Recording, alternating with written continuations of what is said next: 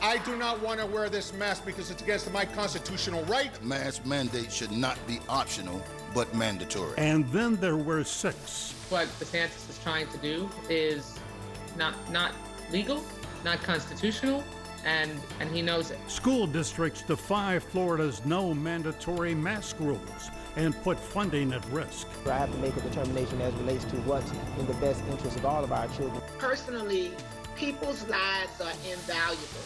We have more patients in hospital uh, and younger patients in hospital. Mandates at medical centers as Florida heads to a pandemic peak.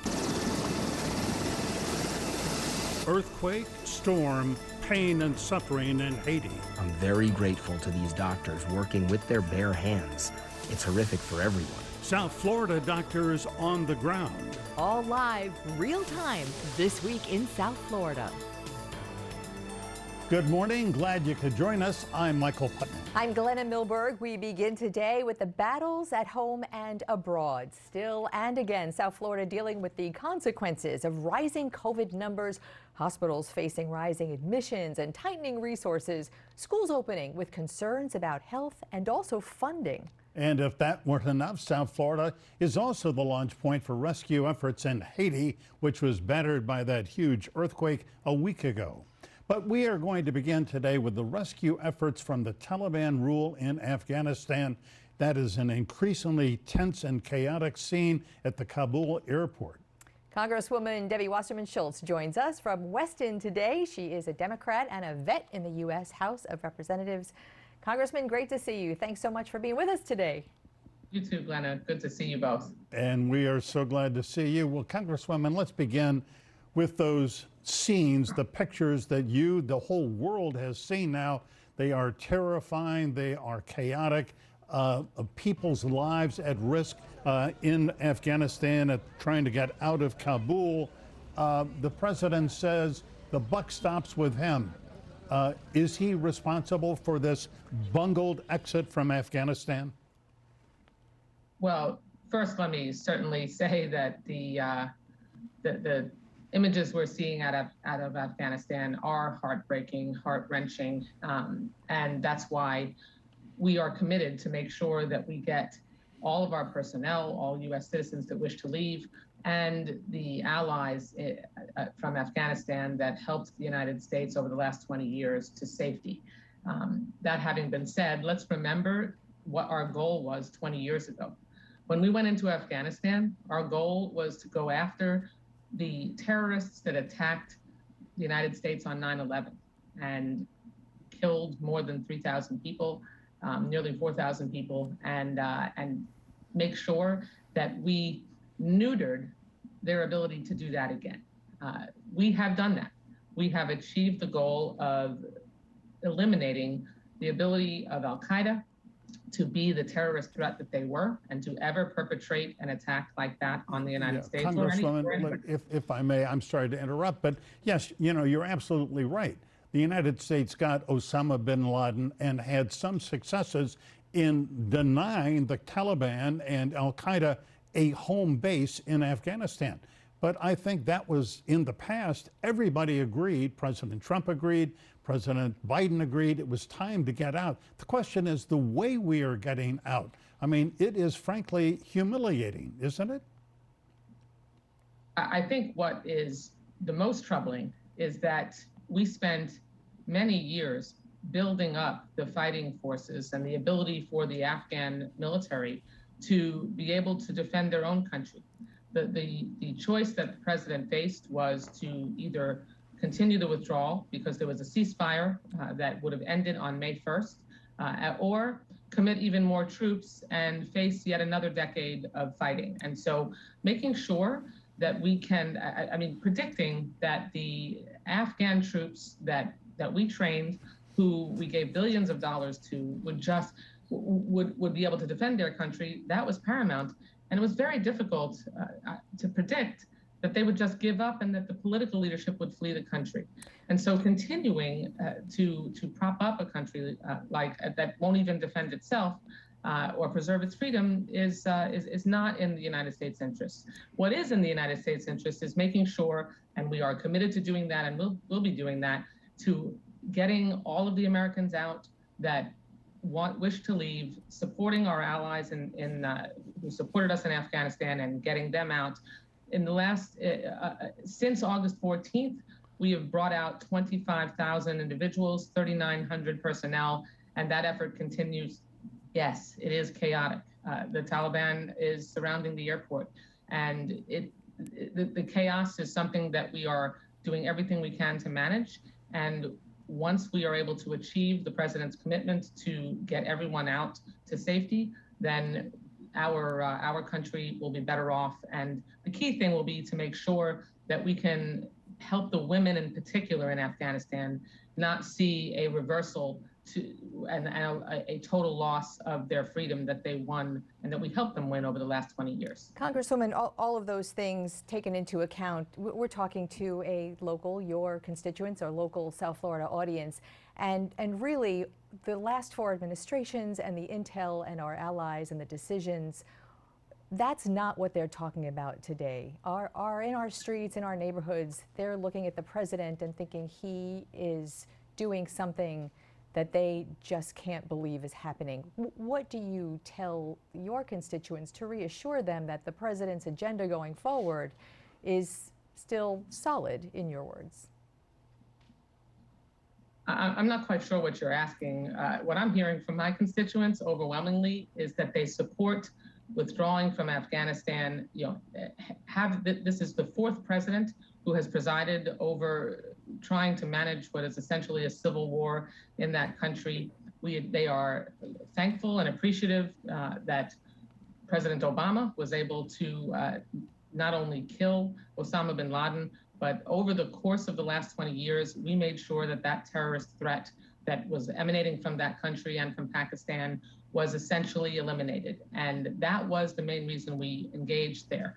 Uh, it was not uh, really it, it, was not really predictable. Uh, and who would who would have thought that that in uh, Afghani citizens who were taught by world, our world allies and the United States to defend themselves and protect themselves and were provided with billions of dollars of equipment would just give up and leave uh, and, and yeah. didn't care enough. No, just let me finish, please. Didn't care enough about preserving their own freedom to stay and fight. Uh, that that's their job, not ours. And uh, and we may, we need to make sure that the other threats that we face around the world we're able to engage fully. So let's bring it home a little bit. Uh, right now, we are fighting a battle in South Florida as the epi uh, epicenter of the COVID pandemic. Have not reached a peak yet, by all accounts. Uh, this, you, this week, you and, and your colleagues came out uh, very strongly opposing everything that the governor has done, pretty much. Um, he and his opponents live on, frankly, different planets when it comes to COVID policy. What do you right now see happening as schools open, as hospitals fill up, uh, with the rules that we have and the laws that we have in place in the state of Florida? What's your path? Uh, I know on a national level, the president and his administration is planning on supplanting any kind of financial penalties that teachers and the superintendents and uh, board members are threatened with for mask mandates. W what is your position? Know we've been fighting a dire public health threat in, in the COVID 19 pandemic over the last year and a half. Um, and unfortunately, we are led by a governor who, who has he himself become a public health threat. Uh, it is just stunning that we have a governor that is actually focused the most on prohibiting our school boards, our local governments from keeping Floridians safe and keeping the people who travel here safe. Uh, his number one priority appears to be preventing requ the requirement to wear masks, which we know is one of the most significant ways that we can prevent the spread of the virus. Um, you know, if you go back to Martin Luther King, Martin Luther King Jr. talked about uh, opposing unjust laws, uh, and that being uh, the important focus of morality and and making sure that we can stand up for people who don't have the ability to stand up for themselves. And that's that's what our school boards are doing. Uh, the, the, sixth school board, Sarasota County uh, School Board, on Friday adopted a mask mandate in defiance of this really unsafe prohibition that the governor has imposed. And now there are more than a million students, faculty, a million students who are protected by those school boards' decision to focus on public health rather than politics. We understand there are now six school boards around the state of Florida that, in fact, have defied the governor and the legislature. Uh, Congresswoman, stay right where you are. We've got a lot more questions for you. We'll be back with Debbie Wasserman Schultz in just a minute.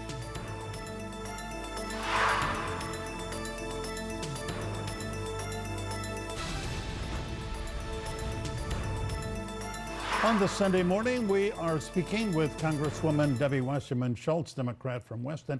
Uh, Congresswoman, Governor DeSantis, as you well know, has made the issue of masks in school one, he says, of personal liberty, of freedom, constitutional rights.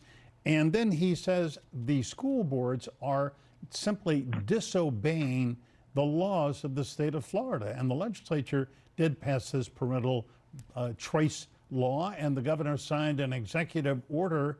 Uh, whether there is a higher moral authority or not, these school boards are they not uh, technically breaking the law?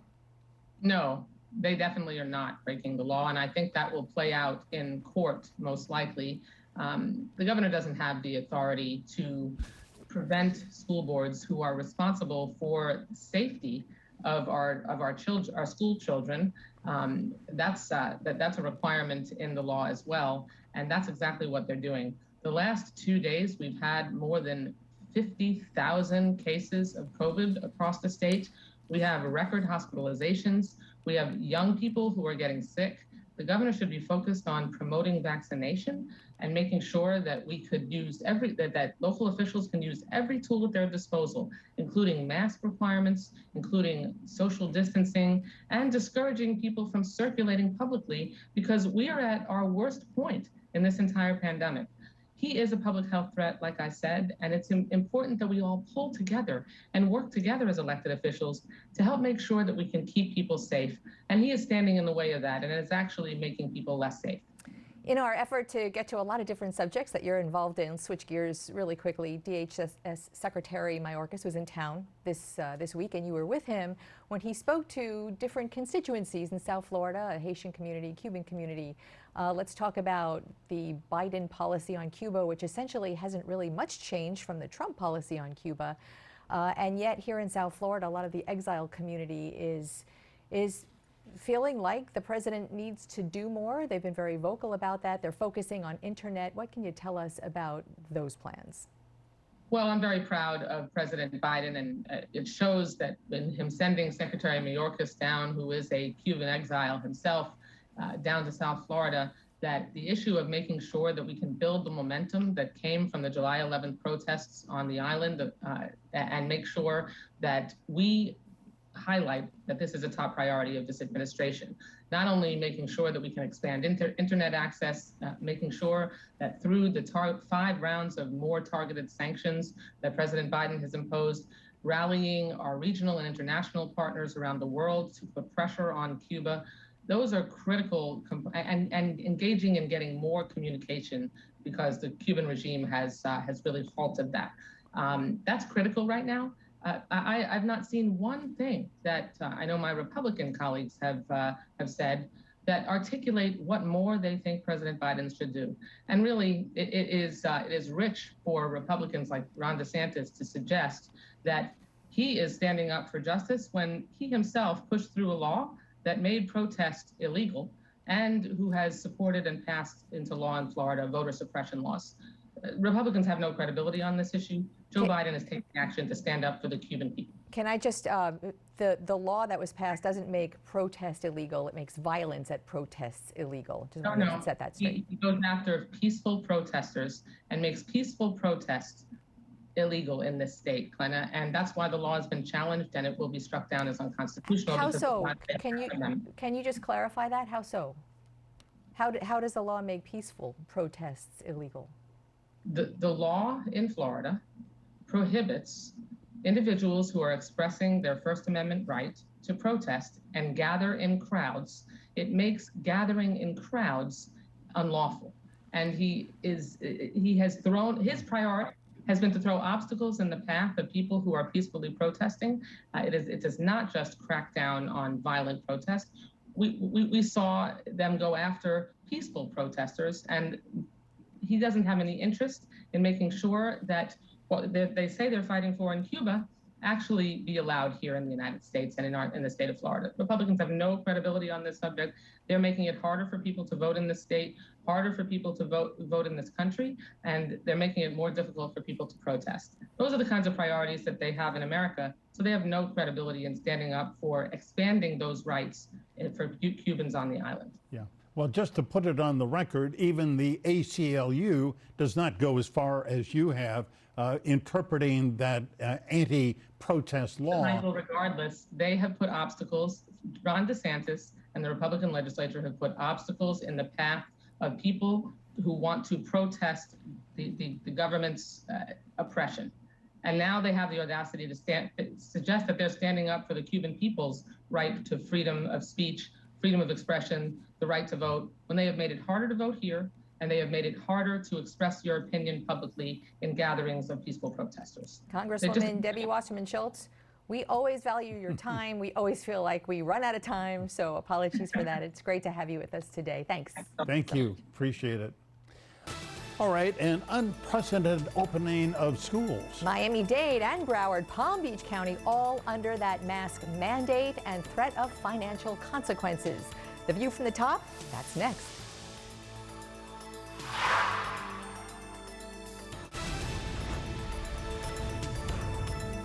Today actually marks the end of the 48 hour deadline for two school districts, Broward among them, also Alachua, that defied the state law against mandatory masks at school. Miami Dade's deadline is very likely to follow. The state education commissioner says if they do not reverse their policy on masks, then board members who voted for that policy are going to have their paychecks suspended, could start as early as next week. Madeline Wright is following this Big controversy. Good morning, Marilyn.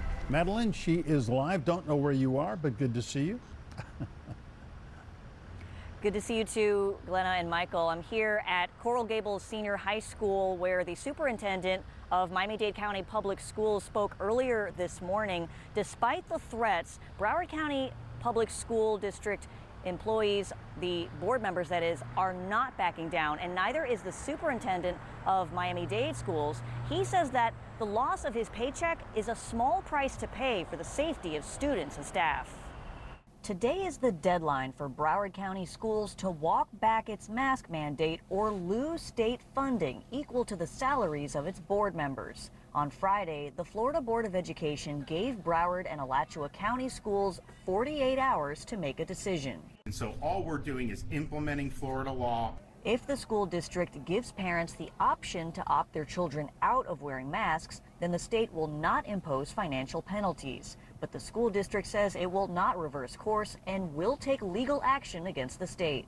I can't put a price tag on somebody's life. So this is all our student project work that we have. Ahead of the first day of school in Miami-Dade County, Superintendent Alberto Carvalho met with the principal of Coral Gables Senior High School. His district is imposing a mask mandate for students, but the State Board of Education has not decided whether to investigate the district for noncompliance. We are resolute in uh, in our position. We are unflinching in our commitment to the health and well-being of our students and teachers.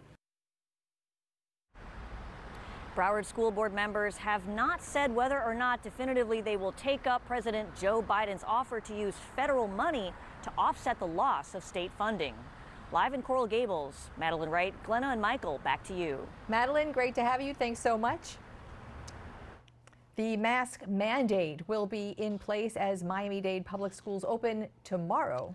Like Broward, Miami-Dade School Board had only one board member who voted against the mandate and the other ones who voted for it now risk the same financial consequences as Broward. There's Vice Chair Steve Gallon. He wrote the school protocols that began with a rule abiding parent opt out, which was then taken off the table before the vote. Steve Gallon, great to have you with us today. Dr. good Cal- morning, Glenn. Always a pleasure to be here. Dr. Gallon, welcome. We are glad to see you. As far as we know, neither you nor anybody else at the Miami-Dade Public Schools has received that same letter that Broward got on Friday saying if you're not in compliance, we're going to cut off your paycheck. Have you gotten that letter? No, at this particular time, we've received no communication from the state, nothing written, nothing verbal. Uh, there's been no subsequent communication since um, Wednesday's vote. So um, I just want to point out and, and pick up where we left off. Originally, the protocols that you wrote that went to a vote this week, they did have the parent opt out without the necessity for a medical communique, which actually our viewers in Monroe should know, Florida Keys, Monroe County has a parent opt out in place. So it is abiding, one of the only South Florida school district that is actually abiding with those state rules. So why did you and your colleagues on the board decide to eliminate that small component, leave the parent opt-out in place, and comply with the law? Uh, I initially drafted the item, uh, Glenna, on Thursday prior to the Friday meeting of the State Board of Education. I had an opportunity to observe and note the uh, discourse that was taking place at the state and actually local and national levels. And I contemplated those three factors parental choice, compliance with the law, but most importantly, the safety and welfare of our employees and our children. Uh, subsequent to that, we had a meeting, a very compelling meeting with our medical experts. We had some additional recommendations that came in through the American Association of Pediatrics, the Florida Association of Pediatrics. And again, we had an additional opportunity to hear from the public. Uh, those three opportunities uh, really fueled my decision to make the recommendation, make, rec- make the recommendation to amend the item. And uh, subsequent to the public hearing of nearly 100 speakers, I made the recommendation to amend the item to remove the opt-out provision. Yeah. Uh, Dr. Gallon, uh, during that lengthy public hearing where many people got up, spoke for and against the mask, most of them said they do want the masks, kids in masks at school. There was a teacher from the Centner Academy, which famously had refused to wear masks uh, early on. The teacher said essentially that putting small children in face masks at school for hours on end could affect negatively their socialization, their ability to sort of know how to get along with other kids. Uh, now, you are an experienced educator. What's your opinion on that? Um, obviously, uh, as an adult, I don't like to wear a mask. My eight-year-old daughter does not like to wear a mask. It does provide some levels of impediment, but to uh, conclude that it will have some short-term and long-term socialization issues, I think that was more anecdotal. And again, that's not supported by any research or any science. Uh, listen, Michael, we've heard a number of, of narratives around what masking does and does not do for children and for adults. But what we do know from science, from the data that has been proven, from the research that is on the books over the past 18 months, is that masks reduce and mitigate the spread of COVID 19, which ultimately saves lives. We do know that. That is something we do know. To your point, there is such a, a we have such difficulties having a, a really common sense based discussion because of the political rhetoric that seems to be swirling every time somebody brings up masks. But I, I want to ask you, practically speaking, you know, we're watching Broward and sort of predicting what will happen in Dade by what happens in Broward. Broward School started uh, 250 some odd thousand students. A fraction of those students, families, opted out. Do you have any sense of what the real numbers would be for parents to opt out of a mask mandate should, should they had that choice? And would it be such a small fraction that does this even matter as a, as a policy?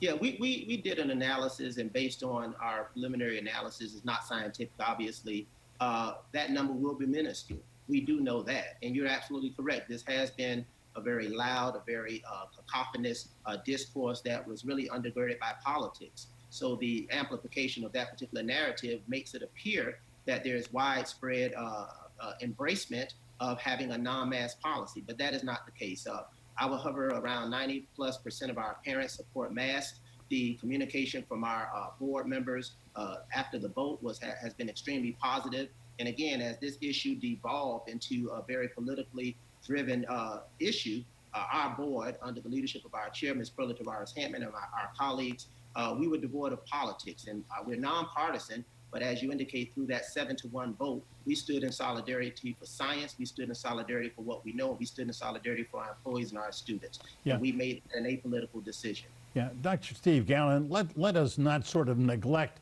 the happy part of what is going on in the Miami Dade Public Schools. It is just so exciting that they are going to open tomorrow, and really for the first time in what, 15 months, kids are going to go to school. They'll be learning uh, in a classroom. Are you excited about that? Are the school are the schools ready for those kids? Uh, absolutely. I, I think you hit it on the nail, Michael. Uh, my 30 plus years as an educator, the opening of schools is in my DNA from a teacher, from a principal, from a superintendent. Uh, I have lived and breathed opening of schools, and I think this really gets our community and our children and our families back to some sense of normalcy. And, and let me just say this we've had a lot of discussion about the law and compliance therewith. The 2021 legislator specifically indicated that schools should remain open, and one of the provisions outlined in that law states that we should utilize and adopt recommended strategies from federal and local agencies. So uh, it's not about picking and choosing which laws we want to follow. It's about being able to square the laws that we have on the books uh, and juxtapose those to a 90-day emergency order issued by the government, by the governor, and make sure that we make a, a decision that provides for the safety, health, and, wellness of our children. So we have three laws that we have to square: the Constitution, which we're to operate and maintain safe uh, schools. Uh, the legislature indicated that we're to utilize the mitigating strategies, and we have an executive order that has a lifespan of 90 days that said thou shalt not wear a mask in school. Dr. Gallon, speaking of laws on the books, one of the laws on the books in the Constitution is class size. Uh, we know that 25 as a class size cap is a number that is routinely broken and that there are all kinds of ways to get around that. And this time, this year, uh, the number of people in that classroom has a, has a, a context that had never had before where social distancing comes into play. I- I've heard from Miami-Dade teachers getting their class lists that far exceed 25 people. How are you going to keep people socially distanced and somehow meet the class size cap if, if you even have to? H- how is that going to go this year? Oh, absolutely. And you know, I'm a, I'm a straight shooter. That is a challenge. I've heard some feedback from teachers as well relative to uh, the class rosters that they've received. Uh, we'll be in communication with the superintendent and the administration. And we also have an opportunity to reconcile class sizes uh, throughout the week. What teachers initially get, having been a principal for 10 years, is an initial roster. Uh, we do have to deal with the students who show up and those who do not show up. But that particular process uh, is usually worked out throughout the initial days and weeks, and we intend to comply with our class size provisions. And I'm more concerned specifically with those core areas the English, the, reading, the mathematics, those areas that really speak to accountability, and those areas that are going to be critically important if we're going to address these learning losses that we talked about over the past 18 months with our students. So that is a concern, and that is something we'll be closely following as a board, as I'm sure the superintendent will as well. All right, Dr. Steve Gallon, always good to see you. Thanks very much, and good luck with uh, opening school tomorrow. Hope it's a, a big success. Thanks Thank again. you, so. Thank you so much, Glenn and Michael. You all be safe. Thank you. Thanks. As the number of COVID patients rise, hospitals fill, and some in South Florida are now requiring all staff to be vaccinated. The Memorial Healthcare System in Broward is one of them. The chief nursing executive at Memorial is going to join us live next.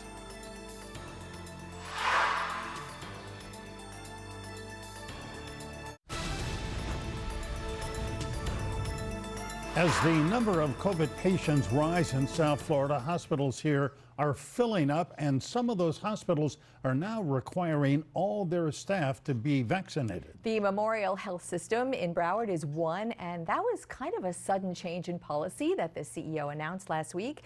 Maggie Hansen is the Chief Nursing Executive at Memorial Healthcare System and joining us today live. Ms. Hansen, great to see you. Thank you so much for being with us. My privilege. Thank you so much. So tell us, early last week uh, at Memorial, there was a, a message put out that that was urging Memorial staff to be vaccinated. I think the number that came with that was almost four in 10 of the staff was not. Uh, and just days later, the CEO put out an announcement that it would be mandatory come October. What changed so suddenly? Well, actually, we've been encouraging all of our Memorial teammates to get vaccinated since they were made available, and we became one of the first sites in Florida to be able to um, administer the vaccinations. Um, we have slowly increased the rate of vaccinations amongst our uh, Memorial teammates, all of our caregivers, um, to uh, 61%. And then in the last week, we have moved since our president announced that we would be um, requiring all employees to be vaccinated by October. We are now um, seeing 71% of our teammates vaccinated. We look forward to that moving upwards very quickly because we know it's the right thing to do. Um, we want our community to be vaccinated. We need to work through all of those myths and those concerns that people have had so that all of our teammates are safe themselves and are safely delivering care to the people that we're privileged to care for every day. Yeah, Ms. Hansen, I know you have been in the nursing profession 30 years. You're obviously excellent at it. You wouldn't be the chief nursing officer if you were not. Explain what are these myths, for goodness sake, that people, especially people in the medical profession, are citing as a reason not to be vaccinated? Well, there are various reasons why people have not been vaccinated yet. I think some um, of the of the reasons people um, uh, have waited is because they wanted to see what happened to other people. And you know, eight months have passed now, and we have seen that vaccines are highly effective and that they are the uh, means to the end of this pandemic. Yeah, Some well, if they, care- if they, excuse, they've been waiting to see what would happen if you are at a hospital, you have pe- seen people suffer and die. Wouldn't that be sort of a motivator to get a, a, a shot? Yeah, absolutely. It is. And more of the people that are on the front line witnessing the suffering, the morbidity, and the mortality that comes with COVID are vaccinated. You know, some of the uh, of the moms to be were waiting for statements to come out from the professional organizations that it was safe for them to be vaccinated. They are getting vaccinated now. Some people were waiting for the mandate. Some people were waiting for an incentive. Um, we are seeing people standing in lines in our hallways now um, waiting for our um, employee health professionals to give them that vaccine. So again, we look forward to everybody being vaccinated by October 1st. Ms. Hansen, um, to your point, messaging is, has been, and will be such a critical part of getting through this pandemic. That said, I'd like to put up a tweet so everyone could see that. This was a tweet by Miami-Dade School Board Lubby Navarro. She is the sole no vote on the mask mandate. Uh, the beginning, she, she said she's firm on giving the choice to parents, which is state law, but the very first line of the tweet says she does not support masking our children.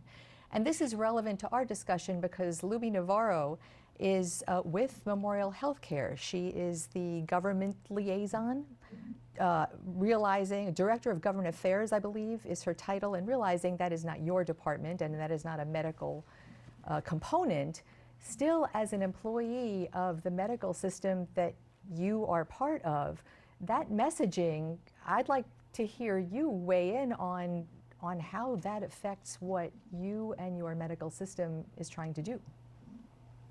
Well, actually, everybody has the right to their own opinion. We have 14,000 employees in the Memorial Healthcare System, and people have the right to their own opinions. However, I'm a clinician and I follow the science. And the majority of us um, know that wearing a mask is source control, and that is one tool that we have in the chest to prevent the spread of this infection.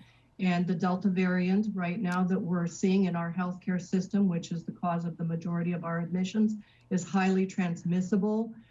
so um, the clinicians that are following the science, following the CDC recommendations, want people to be masked. And that, that um, is a that is a, a fair point, but this is um, and, and understood. I'm not taking a position, and, and Ms. Navarro is certainly entitled to her opinion. But this is someone who lobbies the state government, making the very rules that govern Memorial Healthcare System. Yes, well, again, um, Ms. Navarro has the right to, to hold her own opinion. Um, my opinion as a clinician, as well as um, the people that I work with every day on our clinical steering committee that have been leading through this pandemic for 18 months already, believe we need to follow the science. So in our hospitals, everybody wears a mask. In fact, um, we are increasing the number of N95 masks for our people so that we can reduce the risk of infection throughout our own organization and keep everybody safe. Right now, we have 700 uh, COVID 19 patients in our healthcare system. Last week, we topped what we thought was going to be our peak, which occurred in July of 2020, of 672 patients um, in our healthcare system with COVID. We have 700 now. Wow. This Delta variant is very transmissible. Um, there's a lot of people that are sick. We have a lot of patients in our healthcare system also that are um, being treated for ailments and injuries that are not COVID related. So we are busy and we want to be able to control what we can so that we can get back to the business of healthcare as we were delivering it uh, pre COVID. Yeah. Maggie Hansen, let me ask you very briefly. Uh, we have heard about problems with staffing at hospitals throughout the state of Florida. Do you have a staffing shortage uh, in the memorial system? Everybody has a staffing shortage. Um, you know, when you look at having patients that are high in numbers in general, and the fact that we entered into this pandemic in a staffing shortage, it's been um, compounded by the pandemic. Yes, we do, and we, we're taking many measures um, to address the staffing shortage. Right now, you know, we have um, about 40% of our patients on any given day can be COVID related. That adds burden to the amount of care that has to be delivered. There's a lot of PPE, there are a lot of interventions that have to be deployed, um, and that does make it difficult for everybody. As far as nursing, um, prior to COVID 19, we were dealing with the impact of the baby boomers. Um, the baby boomers were living longer, having more comorbid conditions, which required a lot of hospitalization. At the same time, um, baby boomer nurses were retiring. So we entered into the pandemic 18 months ago already in a nursing shortage. And then with the onset of COVID 19, um, we saw those um, same factors increase. More Again, baby yeah. boomers were sick, and more of the baby boomer nurses were retiring faster. Yeah, And then Memorial. add to that, many of them, you know, took some travel assignments, and just the stress alone from dealing with the COVID Right. pandemic has caused We, them to we certainly have heard that from other systems as well. For, forgive the interruption. We mm-hmm. have to say goodbye. We are out of time. Maggie Hansen, Chief Nursing Executive at Memorial Healthcare. So good to have you with us, and we Thanks do very appreciate much, your Maggie. time. All right, up next, the pipeline of help for Haiti leads straight from South Florida. We have a major connection there with a medical team on the ground, and they are going to join us live next.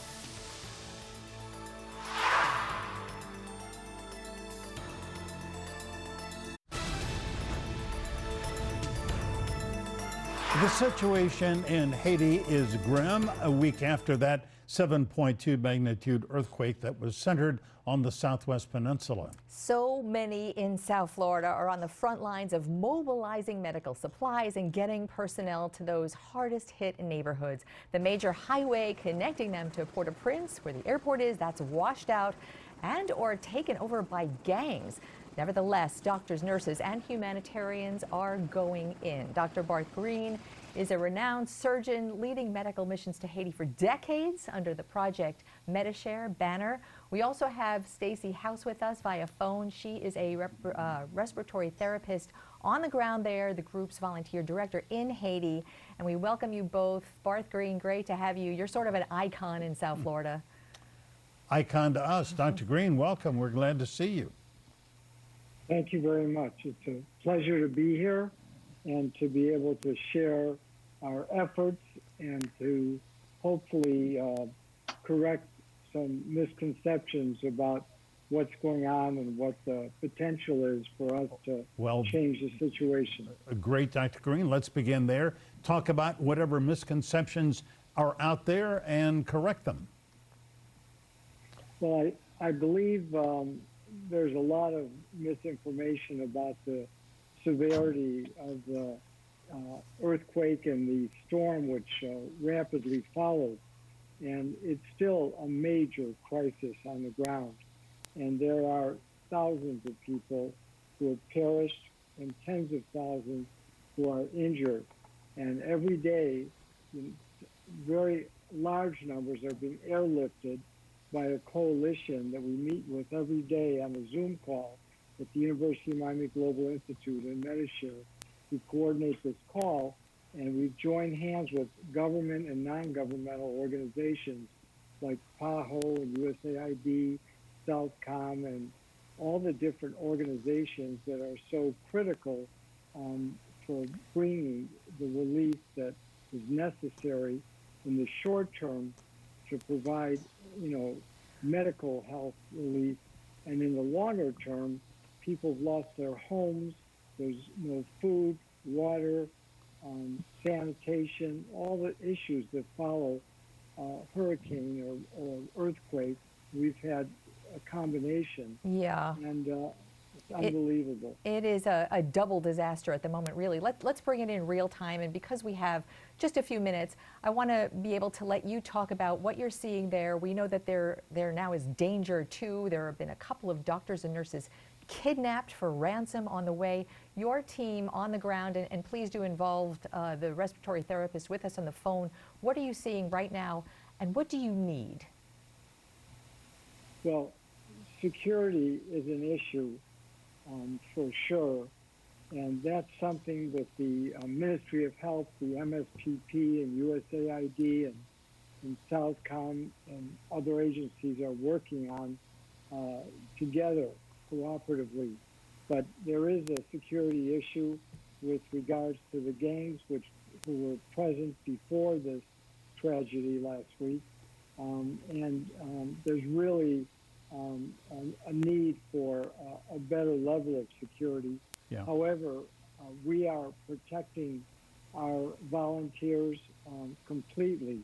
Um, the kidnapping, uh, the orthopedic surgeon who works for us with us was returned safely, and um, the other doctor is not yet. But the fact is, people realize that uh, it's important to take a time out from this type of activity. Right. Dr. Green, could I interrupt you and ask you to help bring in your respiratory therapist, Stacy House, uh, who is in Haiti? She is not on video, she is on the phone. But uh, Ms. House, if you could tell us where you are and what the situation is like there. Yeah, so I'm at the um, National Airport here um, we have a triaging um, station set up. So as um, victims from the earthquake are brought in from the south, they will um, stop here, be offloaded from the helicopters. Um, and then we coordinate really closely with the local hospitals so that we're sending patients to the care that they need. Um, certain hospitals are only capable um, with certain specialties. So it's really important that we don't overwhelm the hospitals and we get the patients that care. Yeah, so you're sending patients to Port-au-Prince. How do you get them there? By helicopter, yes. by plane? So I'm in Port-au-Prince at the airport. So the, the helicopters will come from the south with patients come to the airport. They're offloaded. We triage them, and then we have um, several different organizations with ambulances that will take you know, them Stacey, to different. Stacy and Dr. Barth Green, we apologize. We are out of time. We can try this again next week. We are so grateful for the work that you do in Haiti. And we will be right back.